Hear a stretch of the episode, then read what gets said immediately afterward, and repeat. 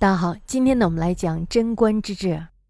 唐高祖武德时代，因为国家呢尚未完全统一，政治呢似乎也处在一个未上轨道的阶段。那么太宗呢，他曾经就批评武德时期的政治是祸禄公行，纲纪紊乱。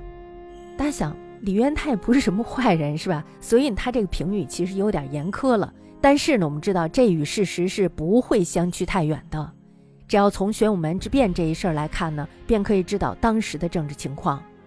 那么到太宗贞观，国家呢这时候虽然统一了，但是呢我们知道国家刚刚发生了很多的暴乱，民间呢这时候已经是残破不已。那么当时全国的户口呢尚不满三百万户，较隋唐极盛时呢减少了三分之二，因此呢太宗君臣以隋为界，励精图治。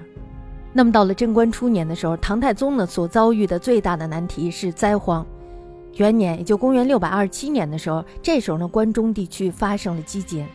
斗米值绢一匹，也就是一斗米和一匹绢是等价的。第二年的时候，也就是公元六百二十八年的时候，全国普遍发生了蝗灾。三年的时候，也就公元六百二十九年的时候，这时候呢又是水灾。大家想想，他是多么的困难，是吧？但是呢，唐太宗他勤加安抚，人民呢虽然是流离失所，但是呢对政府毫无怨言。我们可以想一下他的这个统治手段。那么到第四年的时候，也就公元六百三十年的时候，全国丰收，灾民呢这时候全归乡里，国内的秩序呢这时候恢复了，改制呢这时候也开始走上了完美之途。唐的制度呢虽然大体承袭了隋朝，唐太宗君臣的朝气却能使旧制的优点发挥到极致。同时呢在行政技术上也有不少的改进，有关于这方面的重要改革方案大都呢颁行于贞观元年至五年，也就公元六百二十七年到公元六百三十一年。在这几年中呢，他们是励精图治的。比如说，随时对中央最高行政机关的尚书、中书还有门下三省，并未能非常明白的确定他们的职权以及他们之间相互的关系。那么到了太宗的时候呢，这时候就明白的规定三省的职权，使其发挥制衡的作用，以杜绝偏重的流弊。其后呢，又创立了三省首长联合议政的办法，以解决相互间的争执。这一类改革呢，都是前代所没有的。又比如说，像唐太宗，他不但本身结成纳谏，更是把谏官的职权扩大。那么在他继位之初呢，这时候他又定出了中书、门下两省的首长和三品以上的官员入朝议事，这呢也要以谏官子随，遇有缺失立刻见证。那么对于吏治，太宗呢这时候也非常的注意。大家知道，在战乱时候，为了彰显自己的实力，所以他们把各省呢都分得很碎很碎。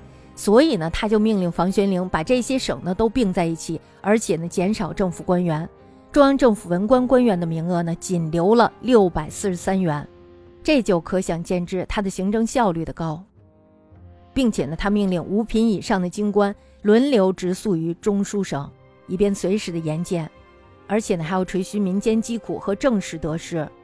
那么，对于都督还有刺史这一类的地方官呢，都要亲自拣选他们在官时的善恶行迹，而且呢，要把他们善恶行迹都要详细的记录下来，以备考核。然后呢，又命令内外五品以上的官员保举县令，以便录用。此外呢，他更是经常的遣使巡查四方，这样呢，就可以对他的百官明察秋毫，是吧？百官干了什么，他都能知道，因为民间还有大家的说法呢。对于一个官员来说，是非常具有品鉴性的。那么在刑罚方面呢，也是宽刑了不少。他呢，曾经命令长孙无忌还有学士法官更定律令，然后呢，把这个绞刑五十条改为了流血。对于死刑的判决与执行尤为审慎，凡是死刑罪案，皆命中书门下两省四品以上的官员与尚书详加讨论。这是为什么呀？就是为了减少冤狱。那么在京师处决这个死刑罪犯，执行机关呢必须行刑前复奏五次，经批准以后方可执行。那么在地方处决者，则需复奏三次。从这类改进可以看出太宗的勤勉，还有就是爱民。他是一个勤政爱民的好皇帝。前面呢我们已经说过了，贞观四年，也就公元六百三十年的时候，唐的政治呢这时候已经是臻于完美。史书上的记载，这一年米价每斗不过三四钱，社会秩序呢这时候安定到外户不闭，被判处死刑的罪犯呢只有二十九人。那么这一类记载呢，虽然不免令人感到说是有一些行于言表，是吧？但是呢却无可置疑。因为我们大家从上面呢就可以看出，这些政绩呢肯定是远在水准之上。此后呢，政治日益进步，国事呢这时候就更加的昌隆。太宗呢，所以能够不断的开疆拓土，建立赫赫的武功，那么与国力的充实以及内部的稳定，自然是有连带关系的，是吧？如果要是不稳定的话，他怎么去外征？那么贞观十年，就公元六百三十六年以后，太宗的治业呢，这时候似乎略不如前。魏征于十一年上书说：“欲善之治，不及于昔时，闻过必改，少亏于囊日。”其后呢，魏征又列举了李世民若干的有始无终之处。但是呢，直到十七年，也就公元六百四十三年，魏征去世以前，唐太宗呢，其实并没有干出什么出格的事儿来。后来呢，魏征死了，唐太宗呢这才遭遇了一些不快的事件，其中呢最大的两件，一是十七年废太子承乾为庶人，一是十九年，也就公元六百四十五年的时候伐高丽无功。那么接下来呢，我们就来谈谈他废太子的经过。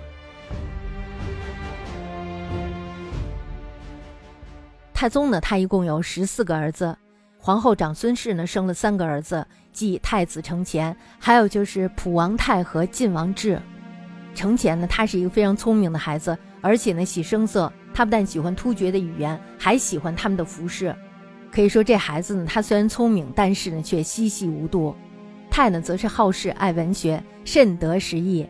大家一看这孩子就知道太宗一定是喜欢他的。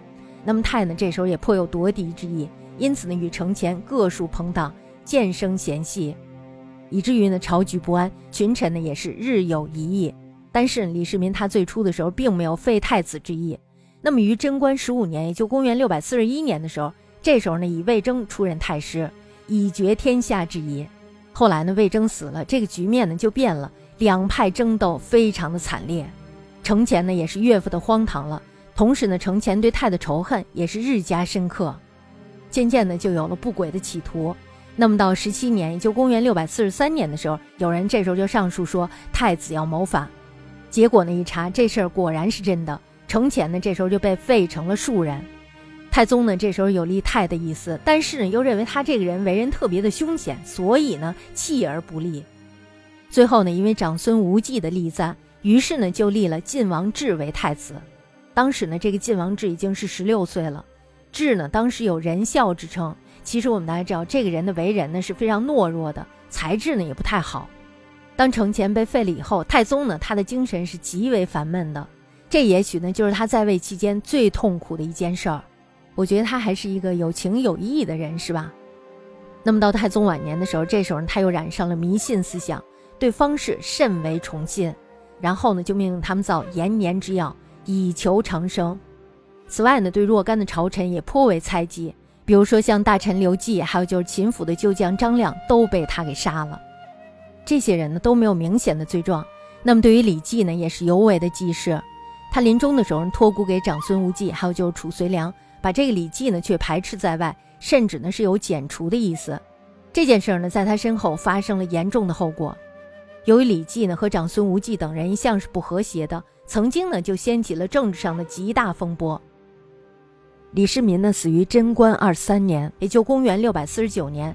据说呢，他的死是与这个食用延年药有关的。